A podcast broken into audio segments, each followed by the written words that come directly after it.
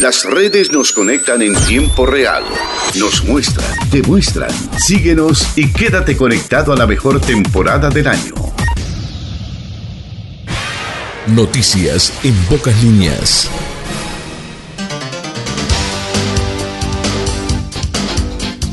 Un día más compartiendo con todos ustedes las noticias en pocas líneas. Estamos en esta jornada de jueves correspondiente al 16 de febrero de 2023. A todos, bienvenidos. Hoy 16 de febrero recorremos el día número 47. Restan 318 días para finalizar el 2023. Brigada Antidrogas de Colonia cerró dos bocas de venta de sustancias. El pasado 9 de febrero, personal de la Brigada Departamental Antidrogas de Colonia tuvo conocimiento sobre la existencia de dos bocas de venta de drogas en jurisdicción de las seccionales primera y séptima de esa ciudad, lo que determinó una importante cantidad de tareas de inteligencia policial. Tras cuatro allanamientos en esa ciudad, incautaron drogas, un arma, dinero en efectivo y varios artículos que se vienen investigando, ya que se presumen robados. Dos hombres y dos mujeres mayores de edad fueron condenados por la justicia. La Intendencia de Colonia y el municipio de Nueva Palmira continúan con los trabajos de bituminización en diversos barrios de la ciudad. Ahora se realizaron obras de bitumizado en barrio Higueritas, en la zona conocida como El Entubado.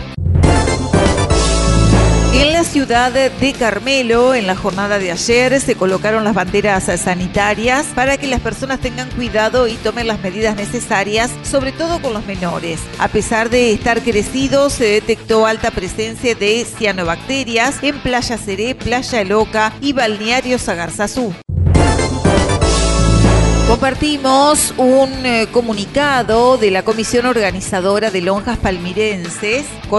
Como muchos saben, están organizando el carnaval para la ciudad de Nueva Palmira en el tercer año consecutivo que logran brindar ese hermoso espectáculo, tanto en la calle como en el tablado, y están pidiendo la colaboración para poder solventar los gastos del mismo. Como muchos saben, este evento se hace a mucho pulmón de parte de la comparsa y de todos los auspiciantes que ayudan año tras año, felices de que siempre estén dando una mano. Cabe destacar que este evento es un evento totalmente gratis para todos y el único fin que tiene de parte de Lonjas es poder darles una noche de carnaval a la ciudad de Nueva Palmira. Recordemos que es el 4 de marzo, Lonja Fest 3, a la hora 20 desfile desde Casa en Red por General Artigas hasta Plaza 33, Lonjas Palmirenses, Morenada Lonjas, Mozambique, Eco de Tambores, Colibrí, Bosquimanos, Samba do Palomar. 21 a 30 en el escenario de Plaza 33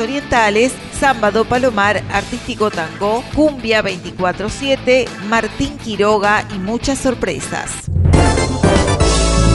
El dúo litoral representó a Nueva Palmira en el primer encuentro de municipios Estación Tarariras en la jornada del sábado pasado y en esa oportunidad el municipio de Nueva Palmira decidió no participar, pero César Viacaba y Tabaré Petrosa quisieron hacer el viaje igual como hace 22 años, recorriendo el país con esa parte de la cultura que no se puede dejar morir nuestro canto popular. Así que el saludo y las felicitaciones para Tabaré y César del dúo Litoral representando a nuestra ciudad en el primer encuentro de municipios Estación Tarariras.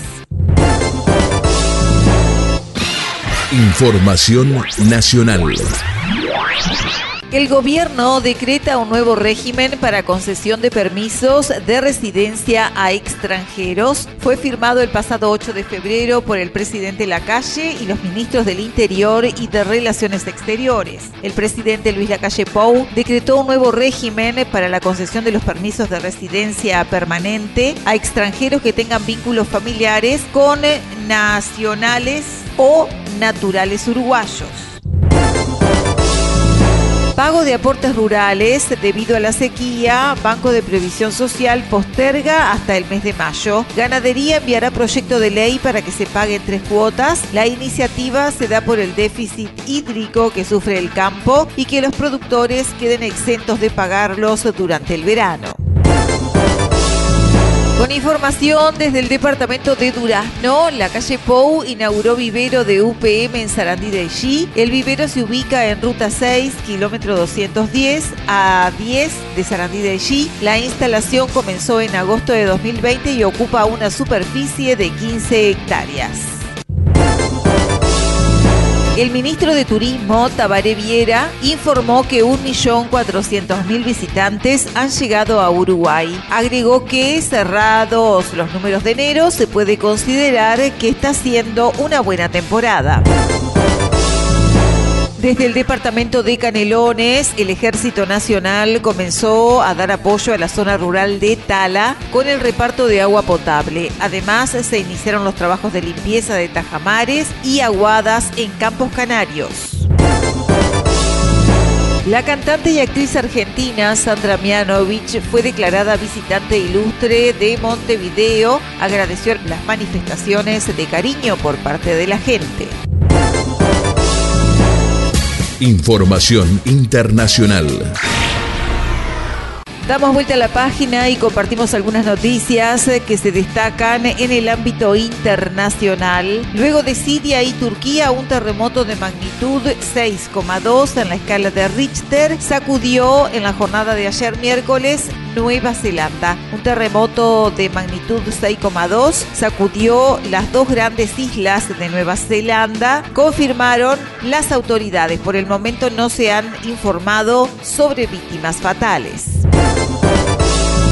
Con información desde Panamá, al menos 33 migrantes muertos en Panamá tras caer por un precipicio el autobús en el que viajaban. 33 migrantes han fallecido en la jornada del miércoles en Panamá tras caer por un precipicio el autobús en el que viajaban en la localidad de Hualaca de la provincia de Chiriquí, ubicada en el oeste del país centroamericano.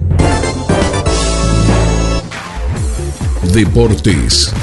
Conmebol bajó la candidatura de Pablo Ferrari a la presidencia de la Asociación Uruguaya de Fútbol. La Conmebol podría sancionar los equipos que denunciaron a la AUF ante la justicia. Además, Conmebol exigió a Pablo Ferrari su renuncia a la Secretaría de Deporte para presentarse como candidato en las elecciones. Ferrari finalmente no competirá porque dijo que la Conmebol lo proscribió.